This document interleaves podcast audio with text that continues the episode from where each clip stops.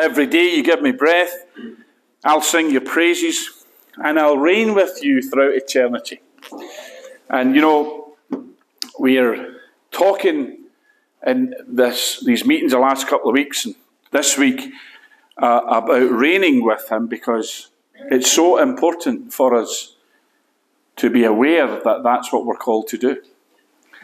And if we don't understand who we are and what we are, then we'll never walk in it, we'll never fulfill our destiny.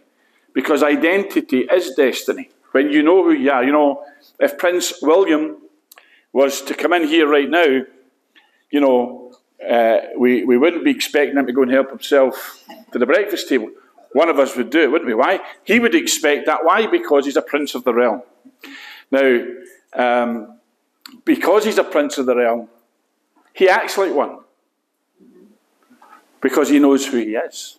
Amen. Now, it's not about being grandiose, it's not about being pompous, but when you know who you are, then you act like that. Amen. Um, and so it's so important. If we don't know who we are, and religion will tell you who you are, but it won't line up with this book. Because religion will tell you you're a worm of the dust, you're undeserving, you're unworthy. And whilst there's a truth to that, the reality is redemption. And redemption makes us worthy. We're not worthy because of something we did, but we're worthy because of something He did. And if we don't walk in that, we're actually insulting Him. You know, um, remember Bert saying about God hasn't called us to be beggars, He's called us to be royalty. Amen?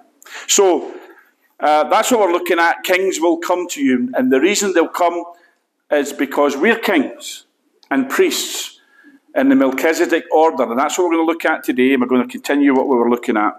But that verse that says in verse 3 of chapter 16 Isaiah, the nations shall come to your light and kings to the brightness of your rising. Kings will come. Kings will come and they will bring uh, their wealth with them.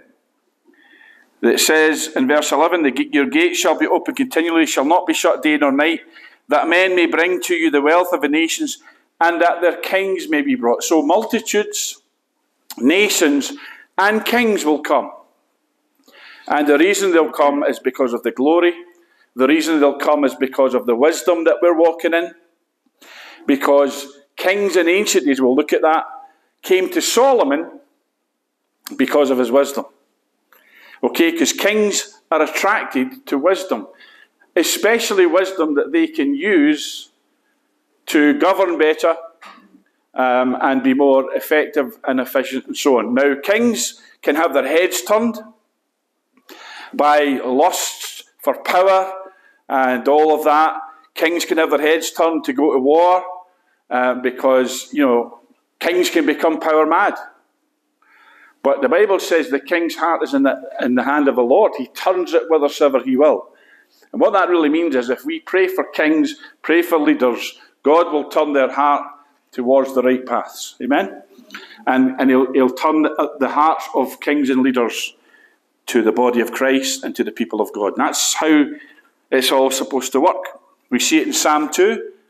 Why are the nations in a tumult? Why, why are the people falling a vain thing? Because the kings of the earth are engaged in a conspiracy against Yahweh and his son. So, how do we prevent that? By preaching the word, the kingdom message to them and getting them to repent. Boris Johnson needs to repent today. Nicola Sturgeon definitely needs to repent. Amen. And all these leaders do. Why? Because they're following paths of unrighteousness. And we need them to get back onto the path. Um, I wasn't going to go here, but I'm going to do it. Psalm, let's turn to Psalm 2. We'll just go as the Spirit leads, not as my, uh, my notes lead or whatever. Psalm 2. Look what it says. Why do the nations rage and the people imagine a vain thing? The kings of the earth set themselves and the rulers take counsel together. This is the second psalm, okay? Or conspire together. Oh, you're, you're a conspiracy theorist. No, I'm a conspiracy believer because the Bible tells me there is one. Amen? If the Bible says the, the, the, there is a governmental conspiracy among the nations, the rulers of the nations, then there is. Amen? Now I'm going to say if I don't get more amens, I'm going to go jump that white bus and off to Strathaven. I'm only kidding. It's not left yet. Thus endeth the sermon. Have a good day, folks. Now. The kings of the earth set themselves and look against Yahweh, the Lord, and against his anointed. Now, who's his anointed? Jesus. The Bible identifies Jesus as being the anointed here. So, against the anointed means antichrist, doesn't it? Anti the anointed one. Saying, this is what I wanted to see, let us break their bands asunder and cast away their cords from us. That's what the nation's rulers are saying. We don't want these bands anymore, these cords, these restraints. What are they talking about? They're talking about this book.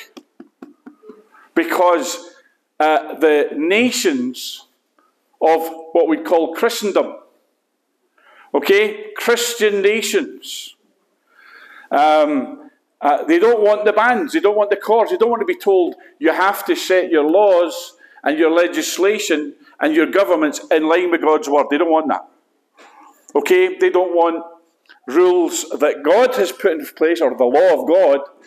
They don't want that to be the, the foundation of our laws. They want to change laws and customs. Okay, male and female created he them? No. Hundred and odd genders created he them. In fact, what they'll say is, well, he didn't create them. You see, so they don't want a biblical worldview imposing itself, then they don't want us Christians telling them this is how the, this is how the law should be of the land. So they try to push it off.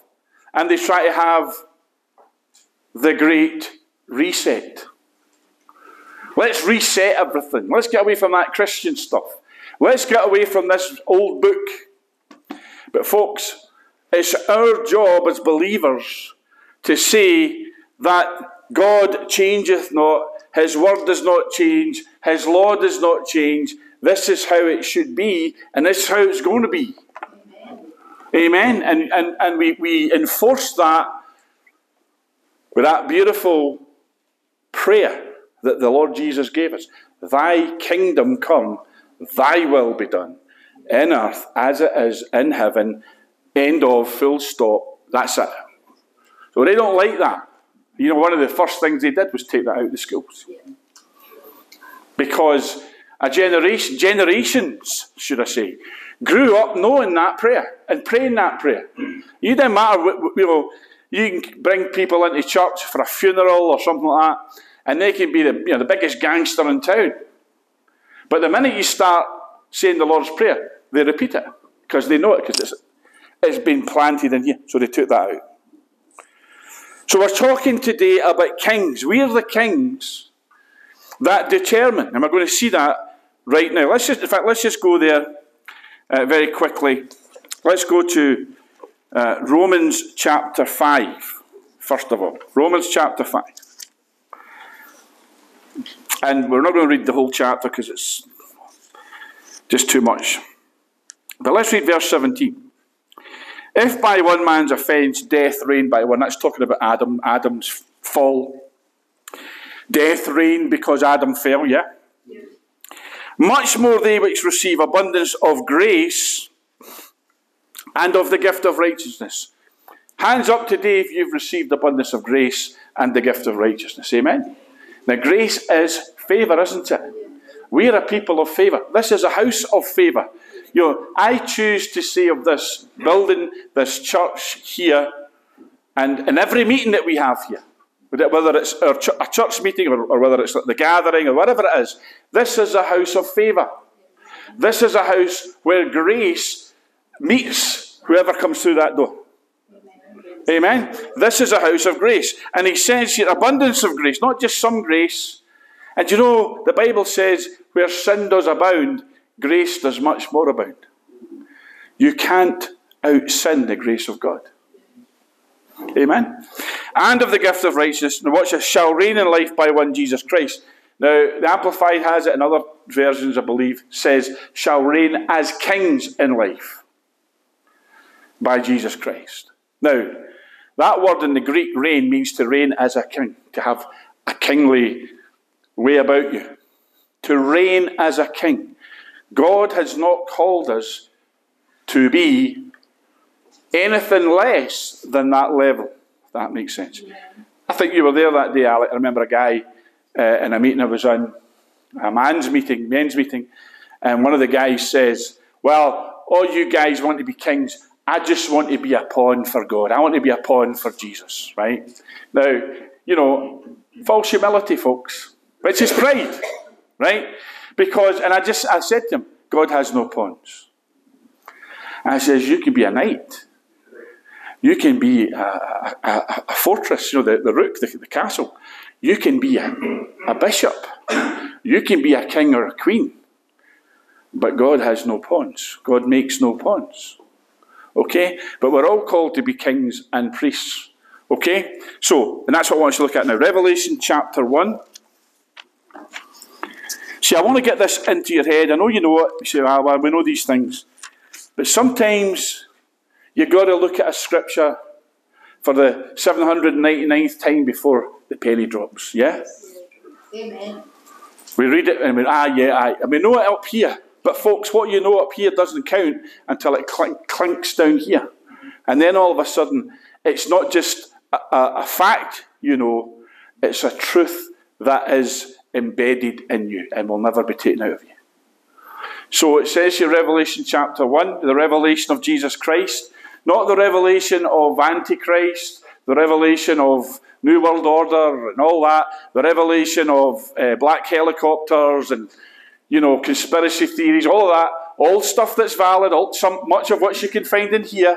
But it's not a book about the revelation of these things. These things are there. These things attack us. These things come against us because there's a revelation that is greater than them. And because we have that revelation, that's why we're attacked. And it's the revelation of Jesus Christ. You need a revelation of Jesus and I'm not talking about the man that walked the shores of Galilee. I'm not talking about put your hand in the hand of the man who still the waters. Oh, yeah. Amen. I love reading about Jesus. I love imagining if you were there. I love imagining the Jesus that walked the earth. But folks, we are we don't know him after that fashion. We read about him and we read about his dominion over things on earth but he is now seated at the right hand of the majesty on high and completely glorified. Uh, glorified, risen, and exalted. Remember that old chorus that we used to sing?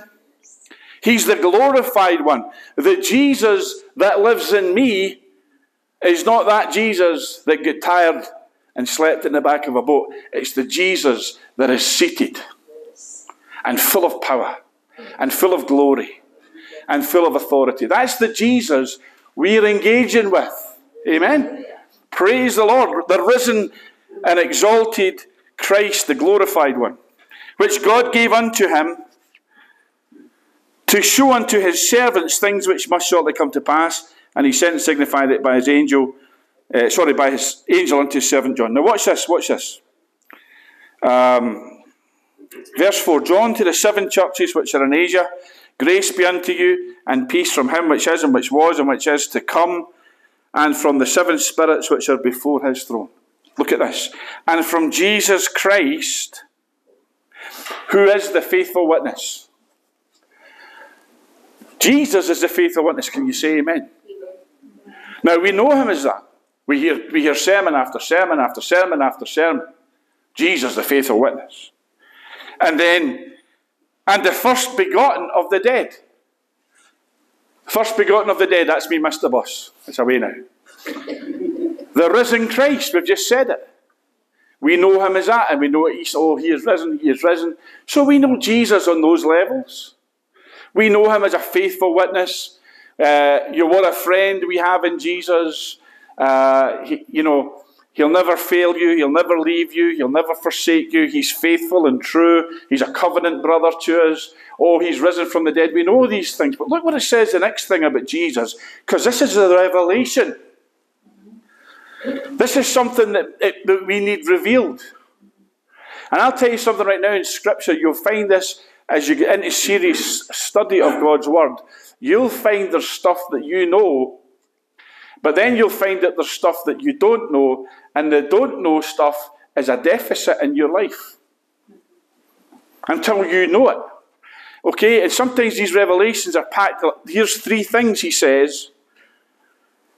He says uh, that Jesus is a faithful witness and the first begotten of the dead, and that we've heard umpteen sermons and messages and read books on that.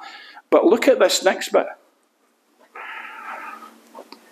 Faithful witness, first begotten of the dead, and the prince of the kings of the earth, or the ruler, or the governor of the things of the earth. I think my favourite Christian book is Messiah, uh, the, the, governor of the, the nation of the earth. Uh, you know, these old books, there's a, there's a, couple of wonderful ones like that. Simonton wrote one, and MacLeod wrote another. All about Jesus being the ruler of the kings of the earth. Now, there's two parts to this. And we're going to see one of them, which is that we're the kings that are spoken of here. Okay? He's the ruler of the kings of the earth. In other words, he's high king. The Celts had a concept because back in Celtic times, if you want to call them that, it's maybe not an accurate description, but back in the day, in what we would call Celtic times, there were many kingdoms across the British Isles. But they would, they would have a high king. Uh, and certainly in Ireland, I think here in Scotland, they would have a king who was the high king, in other words, the king of kings. Okay? So, Jesus is the king of kings and we're the but that's not really the only meaning and it's not necessarily the primary meaning because bible scholars will tell you when it says the kings of the earth here he's actually talking about kings and rulers of nations so jesus is the ruler the prince the governor the boss of president of america of the Prime Minister of Britain, of all the kings, whether they're, they're actual kings, as in kingdoms, or whether they're other types of governments. But he's the boss. Okay? He's the ruler. The Bible clearly says that, and most scholars would say that's what's referred to here. So, here's the, the thing I'm trying to get across to you. Faithful witness? Yes, tick, amen.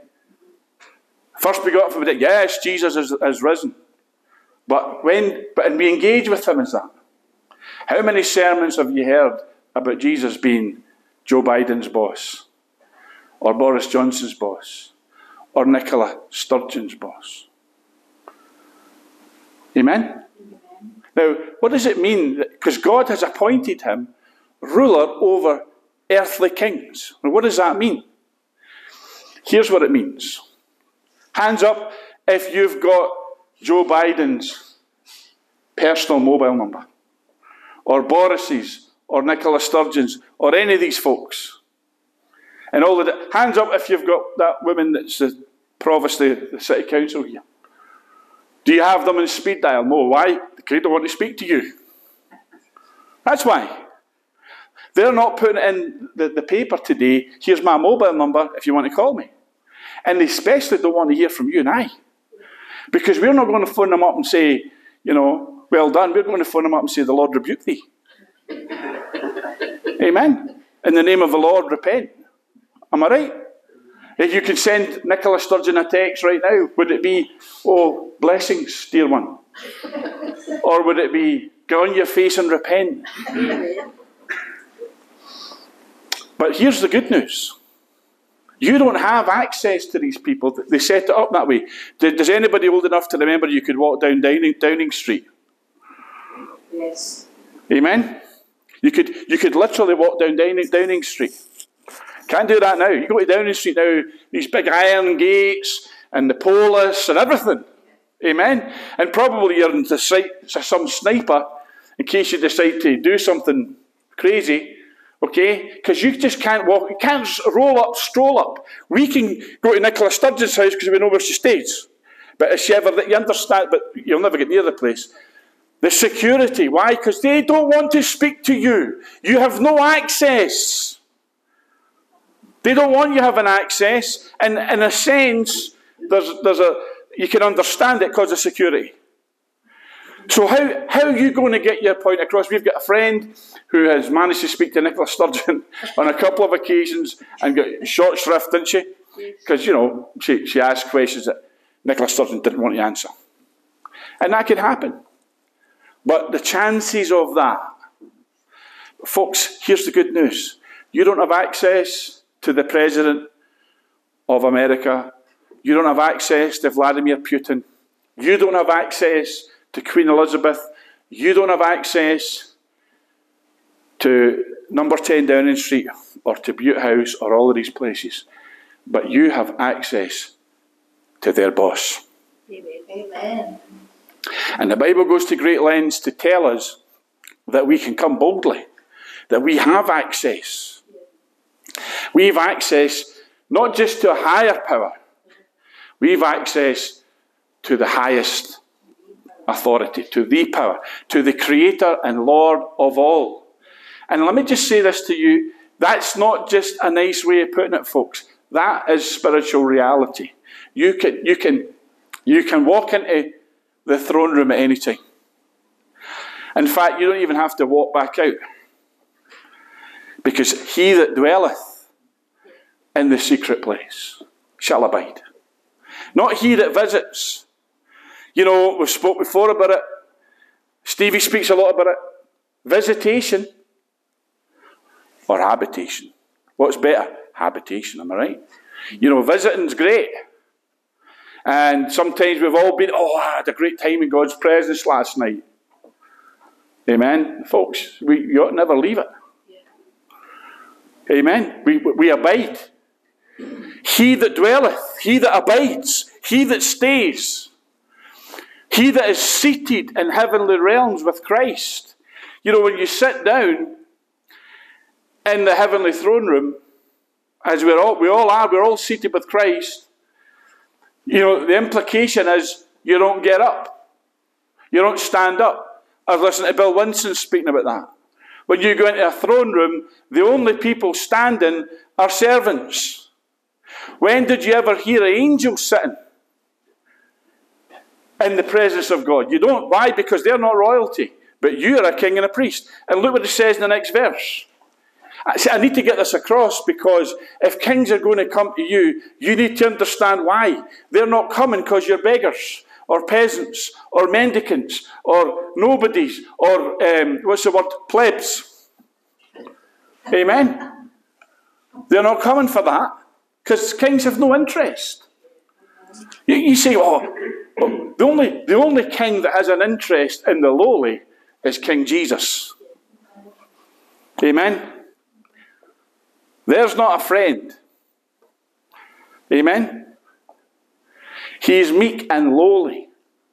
But do you know what? When he comes to us in that state of being wretches and curs and beggars and mendicants and scum, as some of us were, in a sense, as all of us were, when he comes, he doesn't say, I still love you, you're still my pal, oh, I'm going to bless you, but you're going to stay where you are. No, he says, he lifts the poor up out of their dunghill and puts them in princes' palaces.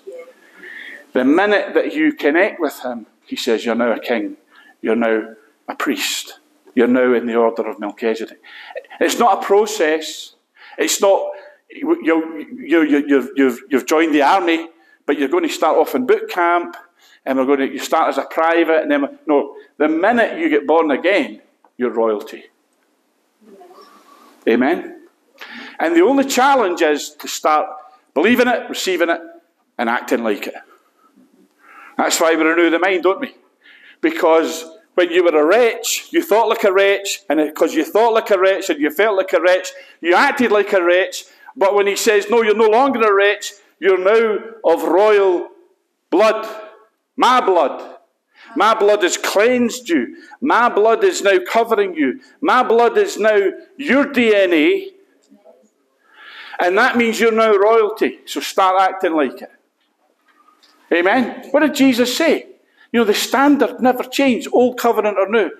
Be ye perfect as your heavenly Father is perfect. And you get a whole bunch of people turning around and saying, the Lord knows that we're not perfect. Well, that's why he says be perfect. Because he doesn't want you to stay imperfect. And we're not talking here about condemnation or, oh, you, you know, your, your, your skirt's too short, missus, and, you know, uh, and your hair's too long, sir. We're not talking about outward rituals of holiness. We're talking about when Jesus says be perfect. What we say is, I receive it. Amen. Amen. Because that word in you, that command in you, will transform you and you'll start walking perfect. That doesn't mean to say you'll never sin again. I'm not preaching that. What I'm saying is, is that the perfect, the perfection of Jesus will start to manifest in you. Does that make sense? Or the perfection, to be accurate, of your Heavenly Father. And you know, as he is, so are we in this world. Who is he? He's King of Kings, he's Lord of Lords, he's seated on the throne. And listen, he's not doing what I'm doing right now, walking up and down. He's not doing this. Oh, what are we going to do? Did you we never saw that one coming, did we? We never saw that COVID thing. Jesus, Holy Spirit, any ideas? What do we do with this mess? You know, God, God what does the Bible say in Psalm 2 about all that conspiracy against them? It says the Lord laughs at them. He has them in derision. Why? Because He is greater. And He's always 100 trillion light years ahead of anything the devil comes up with. Amen. Imagine trying to play chess against God. Amen. You know, and you know, I think the Lord pretends he can't play. Amen. Many times the devil thought, well, I, I, this is check, and it will soon be checkmate. And then the Lord says, You're right, it's checkmate on you. Amen. How many times in your life have you thought, That's it? I can't go any further. The devil's beat me at last. Amen. And then what happens? The Lord shows up and checkmates the devil. Anyway, that's just good preaching. But look what it says here and from Jesus Christ, who is the faithful witness, first begotten of the dead, uh, Prince of the kings of the earth, unto him that loved us and washed us from our sins in his own blood. There's something the Lord wants to emphasize to us today. We're doing a regular series in here uh, on the precious blood. And the blood is the, the key to victory. Isn't it? The accuser of the brethren we overcome by the blood of the Lamb, by the word of the testimony. But if you connect that, I want to show you this in two parts, two places here. This one here is, it says, Jesus Christ, the Prince of the Kings of earth, unto him that loved us and washed us from our sins in his own blood. Look what it says in verse 6. And hath made us kings and priests. Unto God and his Father, to him be glory and dominion forever and ever. Amen. He's made us kings and priests. Now, if you are a king or a priest, let me just say this to you. If you found out today, there's a, there's a famous story I remember hearing many years ago about one of the Russian princes, aristocratic, you know, they had a family back then of aristocrats and royalty in Russia before the revolution. And one of the, one of the princes apparently was travelling on a train. This is a story I remember, I'm not sure how accurate it is, but he was travelling on a train through you know, hundreds of miles from where he lived, um, way into the wastelands of Russia, or, or way into the, the country. And he looked over and he saw this magnificent palace, because some of these palaces in Russia quite something. And it was beautiful, was way over in the distance. Wow, Don't think he said wow, but he, but he was quite stunned by the beauty of this thing. So he called one of his aides and he says, Who owns that? And the aide said to him, You do, sire. It's one of yours. Didn't even know about it, didn't even hadn't been there. Maybe he knew about it, but he certainly he wasn't aware of that. He'd never been there. Now, I don't know how true that story is. I remember hearing it once or twice in the past. But here's what I'm saying to you today. This, when we read this verse 6, he's made us kings and priests. Okay? Here's the equivalent. Imagine today you were told, you didn't know it, you were told you were related to the British royal family. Yeah? And you were, you, were, uh, you, you had lands and castles and palaces and all kinds of estates you knew nothing of. Okay? And they came to you and says, You've got several stately homes.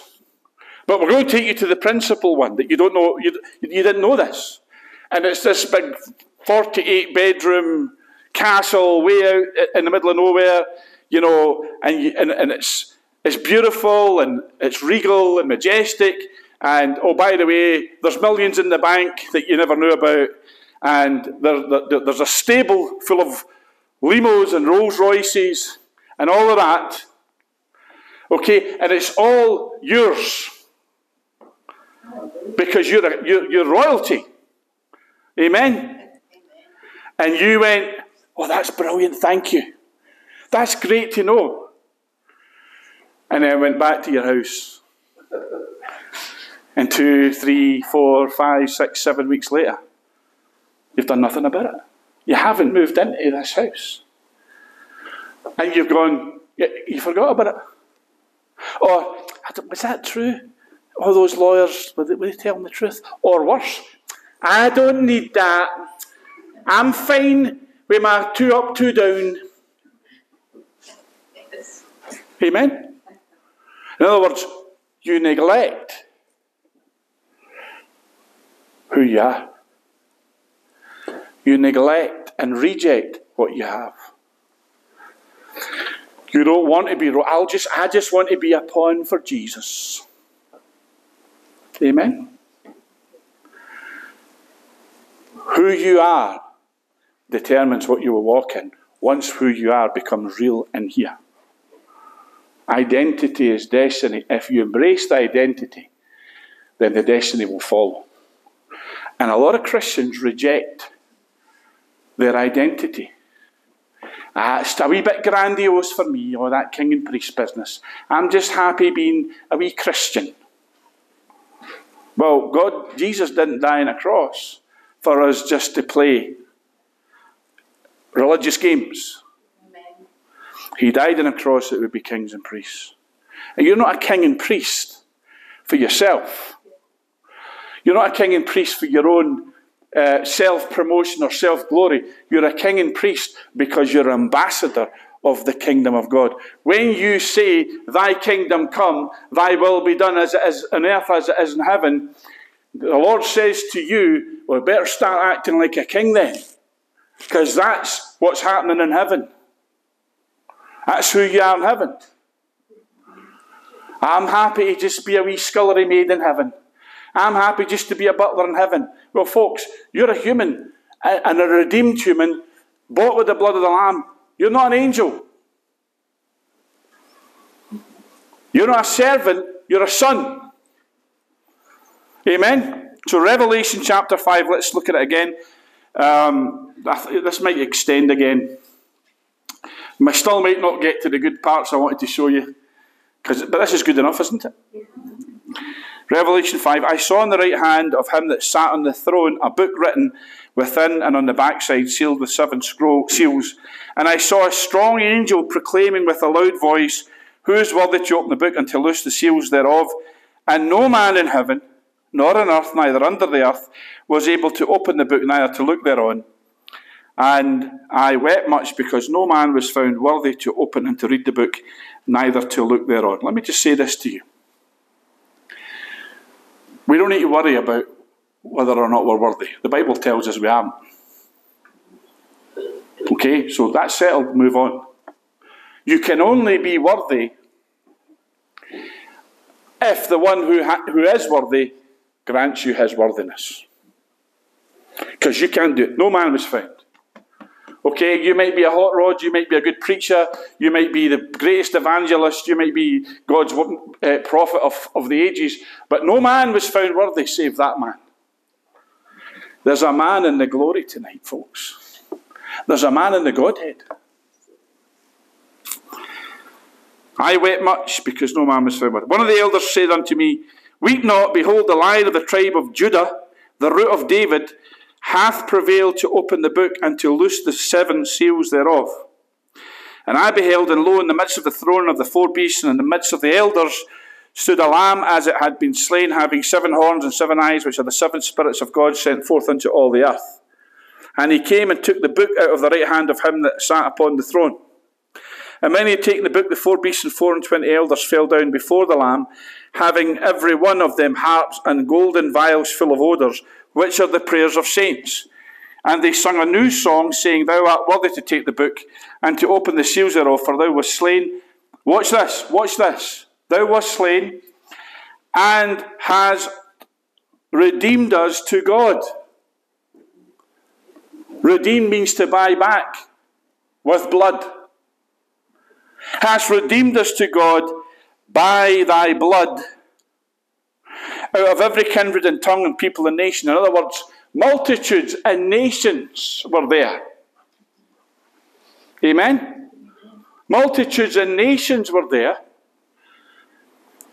And they were saying, You bought us by your blood. Uh, there it is again the blood, the blood, the blood, the blood, the blood, the blood. You're not going to walk in this without the blood. The blood should be central to our thinking. Amen? I mean, you know, the blood of Jesus should be central to everything because that's the gateway, that's the portal into the throne room of God. We have access by that blood. And the Bible says, um, speaks about his flesh. You know, um, that we have access through, through his, his broken flesh, through his blood. That's what takes us into God's presence. You're not going to come before God without blood, without his blood. Amen? And, and it's not a place that we just you know, zip in and out of.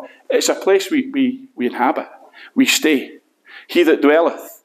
Where's the secret place? The place where the blood opened up that portal into glory. That's a secret place. Okay, through the veil, which is his flesh, the Bible says. Okay? Remember wee Stevie? That was his thing. Beyond the veil, beyond the veil, yeah? And we speak beyond the veil. We go through the veil. The Bible says the veil is his flesh. His broken flesh. What happens when you break flesh? Blood pours out. Amen? So it's through the blood we have access through the blood. Access to what? Access to the presence of the King. But here's the glorious truth, folks. And that's what it tells us in this verse. That's what it tells us in the other verse we looked at in Revelation. Because he redeemed us by his blood, as we go through into the presence of the King, we are made kings and priests. Amen. Okay? It's not just, oh, we're in, oh God, oh God's the king. Yeah, hallelujah, he's the king. But there's something about it because as we behold him on his throne from glory to glory, he changes me, he transforms me into his image, and he says, it's not just the king, me that you're looking at. Go and look, you're now a king and a priest. You've been metamorphosized into who I am as I am here my throne, so you in this world. And you're, you're as He is in this world because the Bible tells us you're also seated with Him in heavenly places. He's, he's bi-local, in fact, he's multi-local. And in a mystical way, which don't ask me to go into the science of this, so are you and I. As you and I are here just now, sitting in this place, here on earth, in this dear land, amen, of Scotland, the land of destiny, praise God, we're also at the same time, or, or in some mystical way, not just the same time, but also in eternity, we're seated with Him in heavenly places. And the Bible tells us here that there's a throne and multitudes and nations. Let's read what it says. Has made us, watch this, let's read it again, redeemed us to God by thy blood, out of every kindred and tongue and people and nation, and hast made us unto our God, not unto ourselves. This isn't I'm a king and a priest. Amen. Look at me. I'm a king. Amen.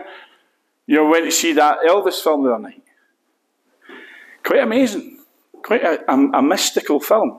And it really did honour to Elvis's roots in Pentecost, Pentecostal Assemblies of God. But it's not when no one else can understand me. Amen. We're not kings. And, the, and by the way, the movie was a parable of what, what it can do, what fame can do to you. Because it's easy, isn't it, when the, the, ad, the adulation of the crowds to start thinking, oh, I'm a king. But folks, we're only a king because we're beholding the one who's the king. He's made us, but look what it says, unto our God. Not for our own purpose, not for our own self improvement or self anything, unto our God.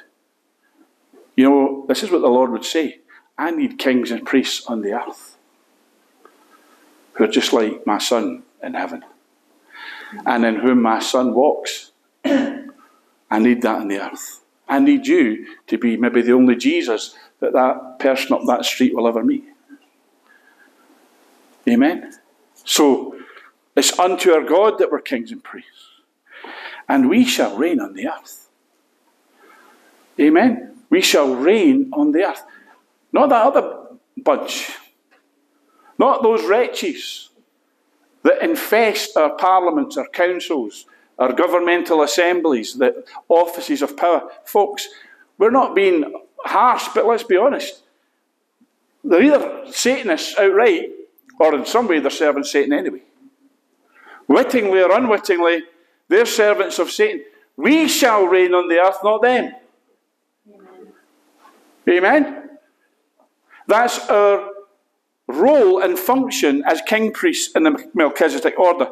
And I beheld and I heard the voice of many angels round about the throne, and the beasts and the elders, and the number of them was 10,000 times 10,000, and thousands of thousands, saying with a loud voice, Worthy is the Lamb that was slain to receive power and riches and wisdom and strength and honour and glory and blessing. And every creature which is in heaven and on the earth and under the earth and such as are in the sea, and all that are in it, um, heard I saying, Blessing and honour and glory and power be unto him that sitteth upon the throne and unto the Lamb forever and ever. This is what's taking place in heaven. This is eternity. It's heaven and eternity. So this is an eternal truth and reality. Don't put it off to the future. Don't, don't be limited by, by, by chronology. Oh, by the way, do you know what chronology or time do you know what, what, it, what it's named after? Kronos. Who was the god that ate babies? So let's not be bound by time. Amen. We're not beings who are subject to time, we're subject to King Jesus in eternity. So if this is what's taking place in eternity, where there is no time, that gives us faith to believe for a harvest of millions here on earth. Amen. But you notice, to, in order to walk in that harvest, we've got to be kings and priests. Amen. We've got to be seated with Him. It's not enough. And let, let me say this every believer is a king and a priest. But not every believer walks in it. Amen. Not every believer is going to walk in it and not every believer is therefore going to receive the reward of walking in it. Now, I'm kind of running out of time, and I keep putting off uh, what I say is the good bits, in a sense, because Um, it's so important for us to see because what we're looking at is kings will come. Kings of the earth, rulers of the earth, leaders in the earth, not just governmental, I believe business, uh, all realms, every realm of life, every one of the seven mountains of culture, education, media, the arts, all of these different realms and mountains uh, uh of life, of culture. Right now, they're not coming. And they're not coming because they don't see much to come to. That's reality. They don't fear God, and they certainly don't fear you and I. And that's why we have to start walking in this. That's why we have to start knowing who we are and what we are and what we're called to. And that's why we're looking at this, this stuff. Because as long as we just feel that we're a subculture way out in the outskirts of town, yeah, we've got a wee revival tent out in the outskirts of town. And we're inviting people to come and know Jesus as their Lord and Saviour. And that's wonderful. But folks, or, or we're, we're hiding, huddled in our wee churches. And they don't know what we're about in here. As long as that is our Christian life, our Christian existence, our Christian mindset, that we're, you know, we're calling people out from the world. Folks, go ye into all the world. Not set up a wee refugee camp from the world. Go ye into all the world. Invade the marketplace. Invade the seven mountains of culture. Go into places where you're not welcome. Amen. I always like, you know, if you were ever out, shouldn't say this, if you were ever out in a pub, and none of you people have ever even stepped inside a pub, I know that.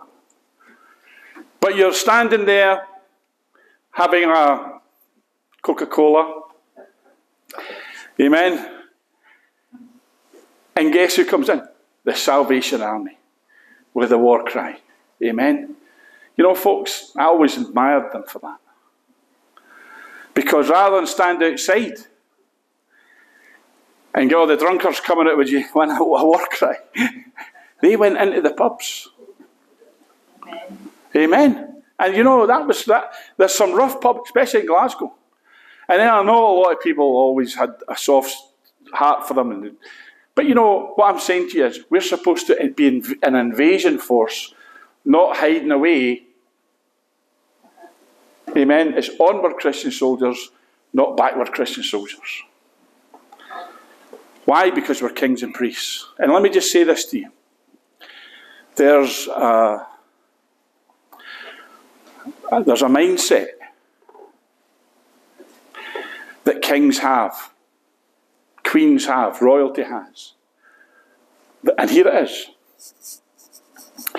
If you own lands or you own a territory, nowhere in that territory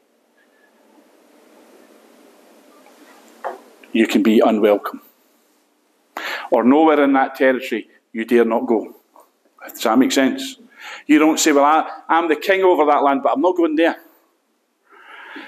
And let me just say this to you. It was always a thing with kings that if someone says to them, See that bit there, that, that area there, you can't go into, that's the very area that they'd be in the next day with the strongest possible army.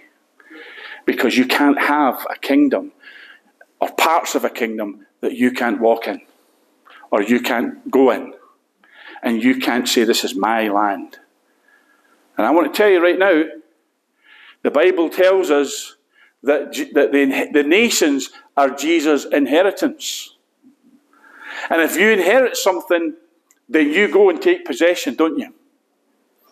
So if, if we're kings and priests in the Melchizedek order, and we're kings of which he is the high king, wherever we're told you can't go there, that's where we're starting the next, that's where we're planting our next church.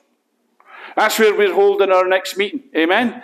That's where we're going to spread the gospel. And that's where we're going because every place that the, the, the, your foot treads upon, that's your land, that's your territory. But we have to have this mindset that before kings start coming to us, for wisdom, for counsel, with tribute. Where, where, can you help us? Can, what do we do here? Can you pray for us? Can you come and lay hands on my sick loved one? Can you come and, and set up a church in, in, in our community? Because we need to hear the gospel in our community. Before we start walking in that, to the extent God wants us to, we have to know in our own hearts. You have to have this settled. Who am I? What am I? I'm a king and a priest. I'm here to meet the needs of the people. I'm here representing God. I'm here because when I prayed, Thy kingdom come, God said, I just answered your prayer and sent you. Okay? Uh, thy will be done on earth as it is in heaven. Well, what that means is you're God's will for your community. You don't live in your street by accident. You live there because God put you there. And you're the pastor of that street. And let me just say, you're the king and the priest in that street, in that community. Because we're all kings and priests. And we have to have this territorial, because kings and priests have to have a territory, have to have a kingdom. Amen. And so we have to be kings and priests now. I've run out of time. I want you to get back into Solomon and look at Solomon because Solomon is the key to his understanding this. That Solomon was the greatest king of the, the ancient world. And what happened was when God put Solomon on the throne and God answered Solomon's prayer of give me wisdom to lead this people, and God says, "You a whole bunch of stuff you didn't ask for. I'm going to give you that anyway because you're a, because wisdom is a magnet. So I'm going to give you all that stuff that you didn't ask for, and guess what happened when he gave him that wisdom? All the kings came just to get Solomon, can you tell me a parable? Just can I spend a couple of hours with you? Because those two hours I invest with you, I'll go back and be ten times the king I was before I came here. Oh, by the way, here's a few million in gold. Amen. Imagine they came through that door and says, Give us, give us some, just, just preach to us. We heard you on YouTube, we heard your podcast. Amen. Imagine they came into churches and said that. Well, we saw your sermon on YouTube. We need that in our business. We need that in our city council. We need that in our government. See that message you preached on how God prospers you in your land? We need that in the whole of our nation. Can you come uh, and have an audience with the Prime Minister and tell him or her? Amen? Or her. Can you tell them what, what you told your people? Oh, and by the way, just name your price. Well, we don't do, well, we'll give you a donation. That's fine. Praise the Lord. Amen. Because that's how it's supposed to work. It worked for Solomon. Didn't it? Let me just tell you, a greater than Solomon is here. And guess where he is? In here, in there. He lives in us, he lives in our hearts. Well, sorry I didn't get to where I intended to go, but I'm going to call, call a halt there. Um, and um, we'll get back to because uh, we need to read the story of Solomon. Now I know Solomon's end. Okay, when you get to chapter eleven, the First Kings, it all goes south. Okay, and guess why? Because you women.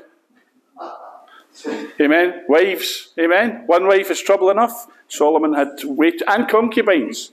Now, let me just say this to you, gents. If you've got concubines, you're really in trouble. Amen.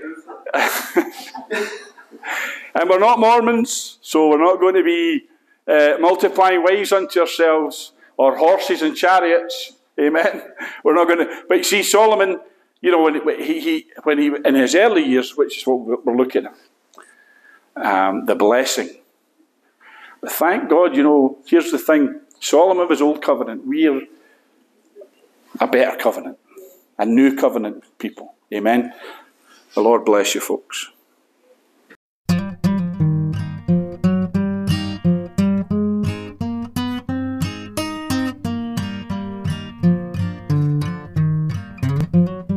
Are you washed? Are you washed in the blood? In the blood, in the soul cleansing blood of the Lamb? All your garments spotless are they white as snow. Are you washed in the blood of the Lamb? Have you been to Jesus for his cleansing power? Are you washed in the blood of the Lamb? Are you trusting in His grace this hour? Are you washed in the blood of the Lamb? Are you washed in the blood? In the blood, in the soul cleansing blood of the Lamb? Are your garments spotless? Are they white as snow? Are you washed in the blood of the Lamb?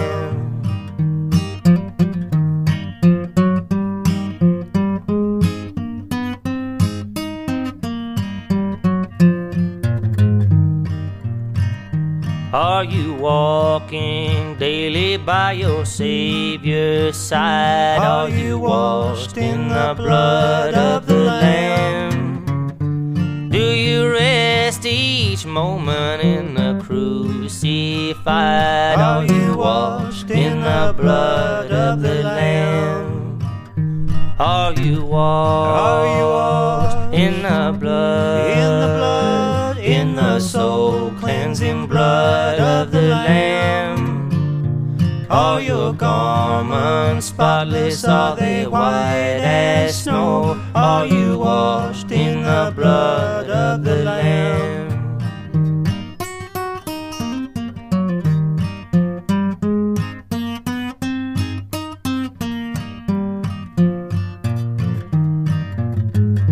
Lay aside these garments that are stained with sin and be washed in the blood of the Lamb. There's a fountain flowing for the soul unclean. Oh, be washed in the blood of the Lamb. Are you washed? Are you washed in the blood? in the blood, in the soul cleansing blood of the Lamb. Are your garments spotless? Are they white as snow? Are you washed in the blood of the Lamb? Oh, be washed in the blood of the Lamb.